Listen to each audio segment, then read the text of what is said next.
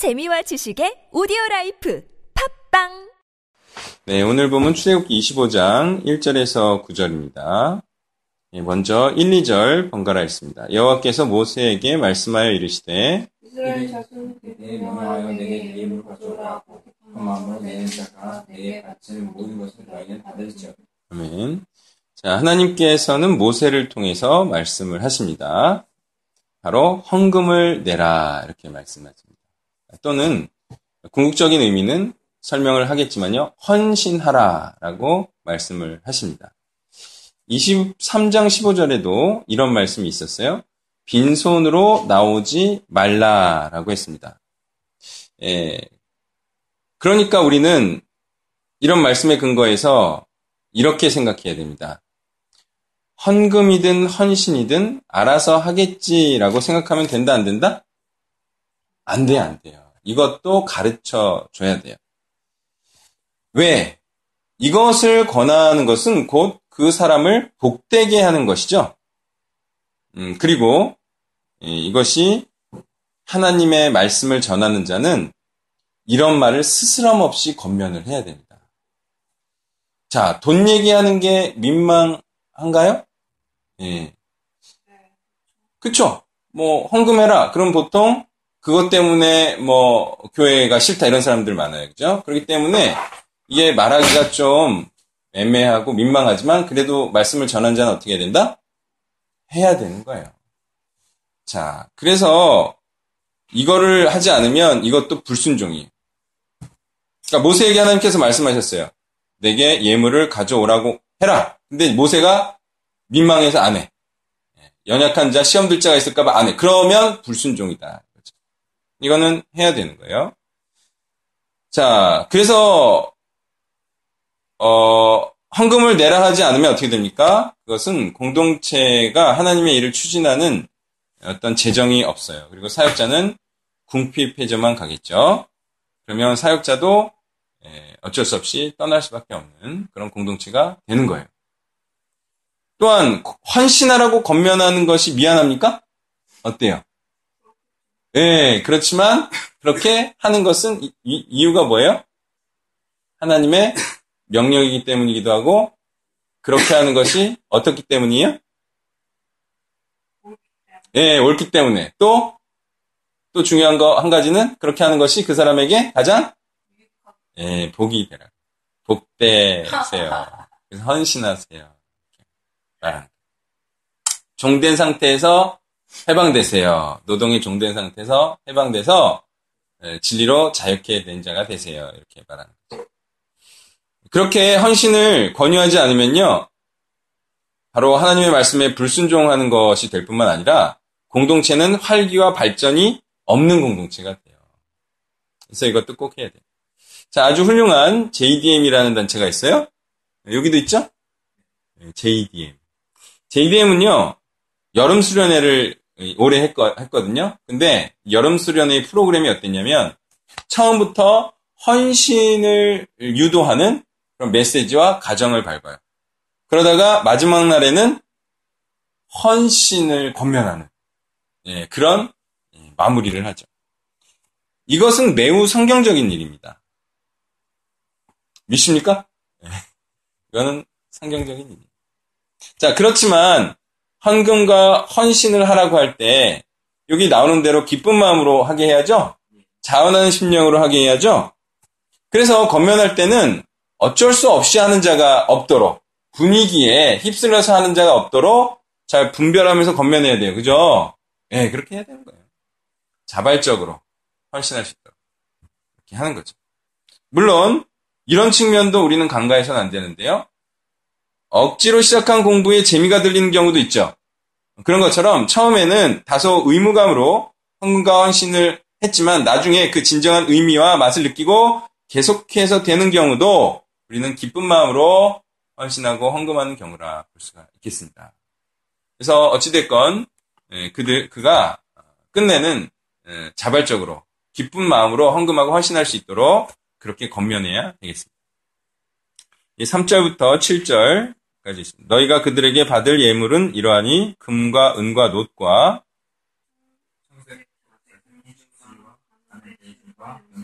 붉은 물 들인 수장의 가죽과 해달의 가죽과 조각목과 후마노며 애복과 흉패에 물릴 보석이니라. 아멘.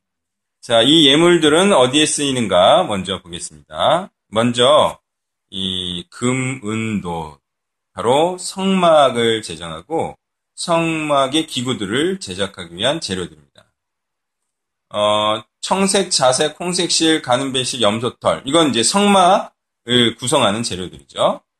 예, 조각목, 가죽 뭐 이런 것도 어, 마찬가지입니다. 자, 6절에 보면 등유관유 향유 향품이 나오죠. 이것은 제사용품입니다. 제사용품. 그리고 이제 네, 호마노, 에봇, 흉패, 보석 이런 것들은 제사장 옷을 제작할 때의 재료들입니다. 자, 즉 하나님의 백성은 하나님의 성막의 제작 성막 제작에 필요한 물품을 대야해요. 그리고 성막은 하나님의 임재처죠. 다윗이 평생 했던 일은 이런 일이에요. 바로 하나님의 성전을 지을 재료를 마련하는 일을 그 평생에 했죠. 자, 그 다음, 이제 6절은 기도를 의미하는 분양에 필요한 기름을 내라는 거예요. 자, 성경에서 분양을 드릴 때의 향기는 하나님을 기쁘시게 하는 것이라고 말합니다. 예, 그러므로 하나님을 기쁘시게 하는 것이 기도다라는 건데요. 예, 기도는 어, 그 기도하는 자체가 하나님께서 기뻐하신다는 게 아니라 바로 하나님의 뜻에 부합하는 기도를 하고 나서 바로 그 기도 때 한 그 다짐을 그 하나님께 올려드린 대로 행할 때 하나님께서 기뻐하신다는 의미예요. 자, 이렇게 해석해야 됩니다. 반드시. 왜냐하면 어, 생각해 보세요. 기도를 했어. 근데 기도한 바를 실천하지 않아. 그런 자를 하나님께서 기뻐하시겠습니까? 아니죠. 그러니까 반드시 기도를 했잖아요. 하나님께 하나님 기뻐하신 뜻을 올려드렸으면 그것을 행하는 것을 음, 이미 간주하고 그걸 기뻐하신다는 말이에요. 뭐 기도만 짜들어 하고 안 행하면 그거 하나님께서 당연히 안 그걸 일컬어 말뿐인 신앙이다 이렇게 하는 거죠. 네. 그래서 음, 기도를 하고 잘 실천하지 않는 사람은 저의 지금 이 기도에 대한 해석을 싫어하겠지만 하나님께서는 그 기도한 것, 다시 말해 이 소망하는 것을 실천에 옮기지 않는 말뿐인 신앙자를 좋아할 리가 없어요. 그렇죠? 기도는 소망한 바를 말하는 거죠. 그리고 소망한 것을 그냥 소망만 하고 바라보는 것을 성경은 소망한다라고 말하지 않아요. 성경은 소망한다라고 하는 것은 그 소망하는 것을 위하여 어려움과 고난에도 무릅쓰고 그것을 추구한다는 것입니다. 그래서 반드시 성경은 이렇게 기도하는 것은 기도한 바를 행한다라고 그렇게 풀이해야 되는 것이고 그렇게 할 수밖에 없다는 겁니다. 자, 여기에는 물론 자기가 무슨 말을 하는지도 모르면서 기도하는 자들도 포함됩니다. 네? 그러니까 기도한 바를 행하지 않는 사람, 소망한 것을 추구하지 않는 사람하고 비슷한 사람들이 자기가 뭘 기도하는지도 모르면서 기도하는 사람. 이제 같은 이제 족속인데 예를 들어서 주기도문을 외우는 거예요. 외우는데 그 나라와 그의 의를 가 의미하는 바를 몰라요. 근데 자꾸 대매요. 그것을 하나님께서 기뻐하시겠는가 하는 거예요. 무슨 뜻인지도 모르고. 그러니까 행할 수도 없는 거죠.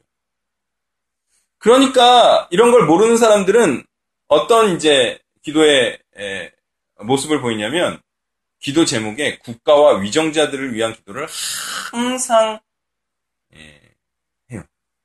그러니까 그 나라와 그의 의를 모르니까 그냥 성경에도 나오잖아요. 로마서 12장에 나오고 그러니까 이거를 잠깐 잠깐 하는 거야 누가 모르는데 이거를 계속 하는 거죠.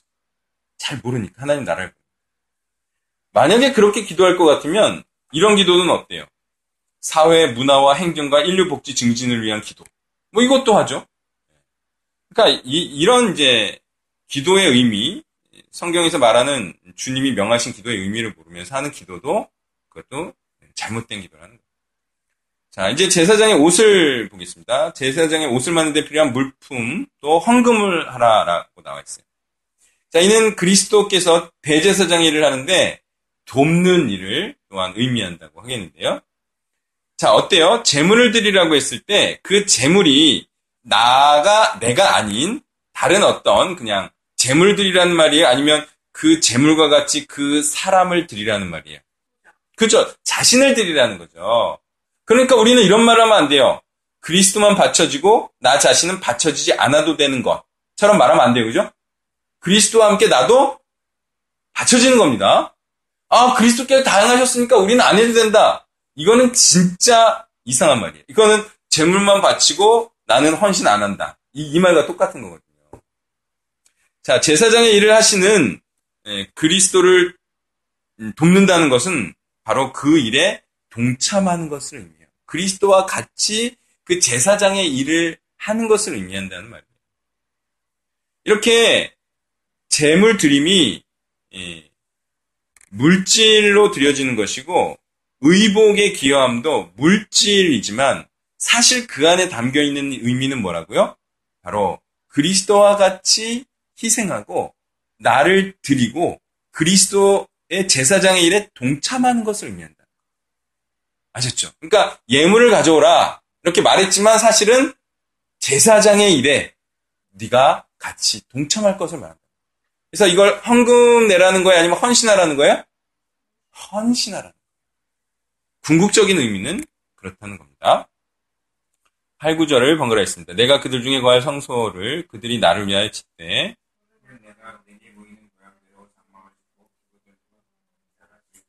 아멘. 자, 이제 8, 9절에는 이제 본격적으로 성막을 제작하라는 명령과 방법을 계시하십니다. 자, 하나님의 임재처를 마련함으로 이 이스라엘은 하나님이 함께 하시는 공동체가 될 수 있어요. 그죠? 그러면 이것이 바로 하나님을 기쁘시게 하며 공동체를 복되게 하는 거죠. 그러니까 하나님을 모셔드릴 수 있다면 그것은 모든 것을 다 갖는 겁니다. 하나님이 함께 하시면 뭐 뭐가 두려울 게 없어요. 하나님 도우시고 우리를 인도하시니까. 문제는 하나님이 함께 하시지 않는 것이 정말 괴로운 거죠. 음, 여러분 이제 어, 하나님의 사람 또는 어, 좀 이제 이단이라고 이렇게 오해를 받는 사람에게 또는 아주 신실하게 하나님의 일을 하는 형제자매에게 찾아가서 위로를 주는 방법을 하나 알려줄게요. 어떤 말을 하면 정말 위로를 느낄까요? 힘들고 어려울 때? 그렇죠. 네, 그러니까 마치 하나님이 나와 함께 하시지 않는 것과 같은 느낌이 들 때 나는 형제하고 자매가 자매에게 하나님께서 함께 하시는 것 같다. 나는 정말 지금 받는 고난이 그리스도와 복음을 위하여 받는 고난 같다. 그렇게 하면 그 형제는 이제 마음의 어려움들이 사라질 수 있어요. 그러니까 하나님이 함께 하십니다. 이 말은 정말 그 최고의 축복. 그 사람이 느낄 수 있는 최고의 위로. 하나님이 함께 하시는데 뭐가 두려워. 그거면 됐죠. 자, 그래서 지금 하나님은 이스라엘을 가장 복되게 하기 위해서 하나님의 임재처를 건설해라 이렇게 말하고 있어요. 그러니 이스라엘 백성은 어떻게 해야 돼요? 마땅히 그리고 즐겁게 성막을 제작해야 돼요. 그죠? 그래서 어, 제작해야 되는데 예, 이때 주의해야 될 게 있어요. 그게 뭐냐면 계시된 대로 해야 돼요. 계시한 대로 안 하고 자기 마음대로의 모습과 어, 이제 성소를 또 성막을 생각하고 상상해가지고 딱 짓고 나서 하나님 마음에 드시죠라고 하면 어떻게 돼요? 하나님이 야 이게 뭐야, 그죠? 내 생각과 완전히 틀리네 이렇게 되는 거죠. 그러니까 하나님의 생각대로, 하나님의 취향대로, 하나님의 마음에 드는 성막을 지어야 돼요. 이게 굉장히 중요해요. 그러니까 나는 지극정성으로 있잖아요. 엄청난 마음과 사랑을 담아서 했어. 근데 마음에 안 들면 아닌 거예요, 그죠? 여러분들은 어떤가요? 여러분들은 누가 생일 선물을 사줬는데 전혀 마음에 안 들어. 근데 그 사람은 막 지구 땅끝까지 가서 사왔어. 근데 난 전혀 필요 없어. 관심도 없어. 그러면 어떤 마음이 드나요? 이수정님? 좋아요. 그 마음. 아, 마음을 받는다. 무슨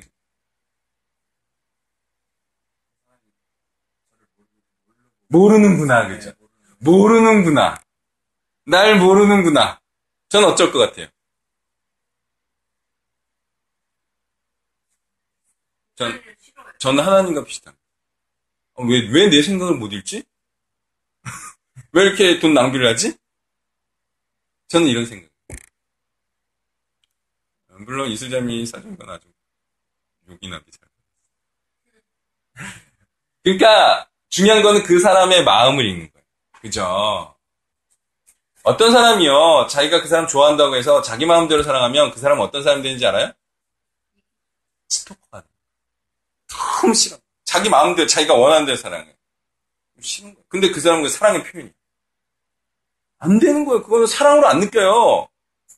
위협으로 느끼지. 그러니까 중요한 것은요. 하나님의 생각과 하나님의 뜻과 하나님의 취향을 모르고 하나님을 추론하는 것이에요. 이것은 하나님을 불쾌하게 합니다. 그러니까 하나님께서 계시하신 대로의 모습과 내용과 상태로 만들어야 하나님이 임재합니다. 네, 계시대로 해야 돼요. 자, 성막 안에 있는 기구들도 성막을 구성하는 것이면서 동시에 성막과 같은 기능을 해요. 여러분, 성막과 성막 안에 있는 기구들은 어떤 기능을 합니까? 성막이 무엇을 말하는 거예요? 예수 그리스도를 예표하잖아요. 성막의 기구들도 다 예수 그리스도를 예표합니다. 등잔대, 진설병, 다 분양단, 뭐 특히 언약계 그죠? 말씀 대신 예수 그리스도 그죠? 다 예수 그리스도를 예표해요. 성막 전체가 그렇고 성막의 기구들도 하나하나 다 그렇다. 그러니까 하나님의 계시대로 제작돼야 돼요. 왜? 예수 그리스도는 하나님의 말씀입니다. 하나님의 계시대로 제작. 자, 그리고 높아심의 말씀을 드립니다. 성전 제작이 의미하는 신약적 의미를 말해야겠습니다. 뭐 거의 뭐 제가 이 말만 하는데 또 얘기하겠습니다. 자, 구약에서 성막과 성전을 제작합니다. 신약에서는 뭘 하라는 말이에요. 지금 하나님이 뭘 하라 말하는 거예요. 신약적으로 말하면. 제자를 삼아라 이거는. 그죠? 성전을 건축해라. 그게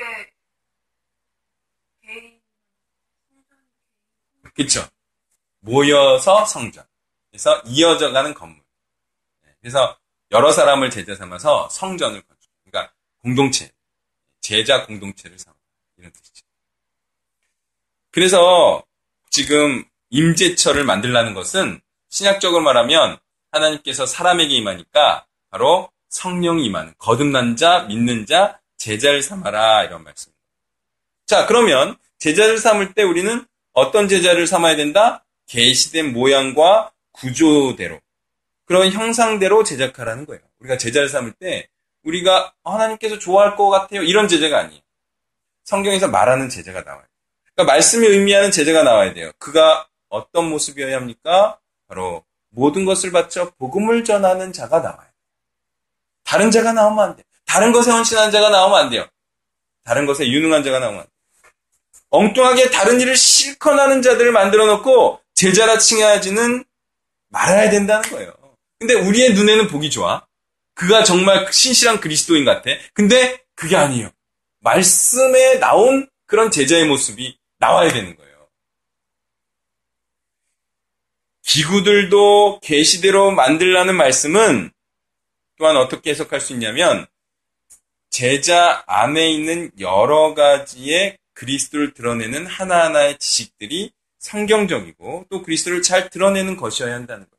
물론 성막 안에 있는 것들이 각 사람을 말한다고 말할 수도 있어요. 근데 어, 그 한 사람을 성전, 지어져가는 성전이라고 볼 때 또 그 안에 있는 모든 여러 가지 그리스도를 드러내는 지식 하나하나가 성경적이어야 함과 그리스도를 잘 드러내는 것이어야 한다. 또 그것들이 모두 하나님 마음에 드는 것들이어야 한다라는 거예요. 그러니 아무나 믿는 자요 제자로 칭해서는 안 됩니다. 바로 자신 안에 있는 것 또는 그 사람에게 드러내는 것이 바로 순수한 복음이어야 되고 올바른 그리스도여야 한다는 거예요. 성경에서 말하는 복음이어야 한다는 거예요. 그래서 자신을 그렇게 성경적인 것들로 그리스도를 올바로 전하는 것들로 채우고 실제로 그리스도를 드러내는 자만이 바로 믿는 자요, 제자요, 하나님이 임재하시는 성전이라 칭의합니다. 자, 우리는요, 하나님의 말씀대로 제자를 양산해야 됩니다.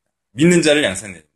그리고 성경의 그 모습대로 사는 자를 우리는 신자라고 칭의합니다. 그리고 성령이 임한 자는 오늘 본문이 말한 대로 어떤 뚜렷한 모양과 상태를 보이는 것입니다. 그죠? 그 모습이어야 하는 거예요. 다른 천차만별의 모습이 아니라 바로 그 계시의 모습이어야 한다는 거예요. 그래서 성령의 사람은 성령의 사람인지 아닌지가 어느 정도 알 수가 있는. 왜? 어떤 보편적인 모습이 있는. 바로 그는 그리스도의 언행을 하는 것인데요. 바로 그리스도의 말씀이 그의 입에서 나오고 또 언행으로 드러내는 것. 그것을 걸어 하나님이 임재하시는 자이다. 바로 성령의 사람이다. 칭하는 것이죠.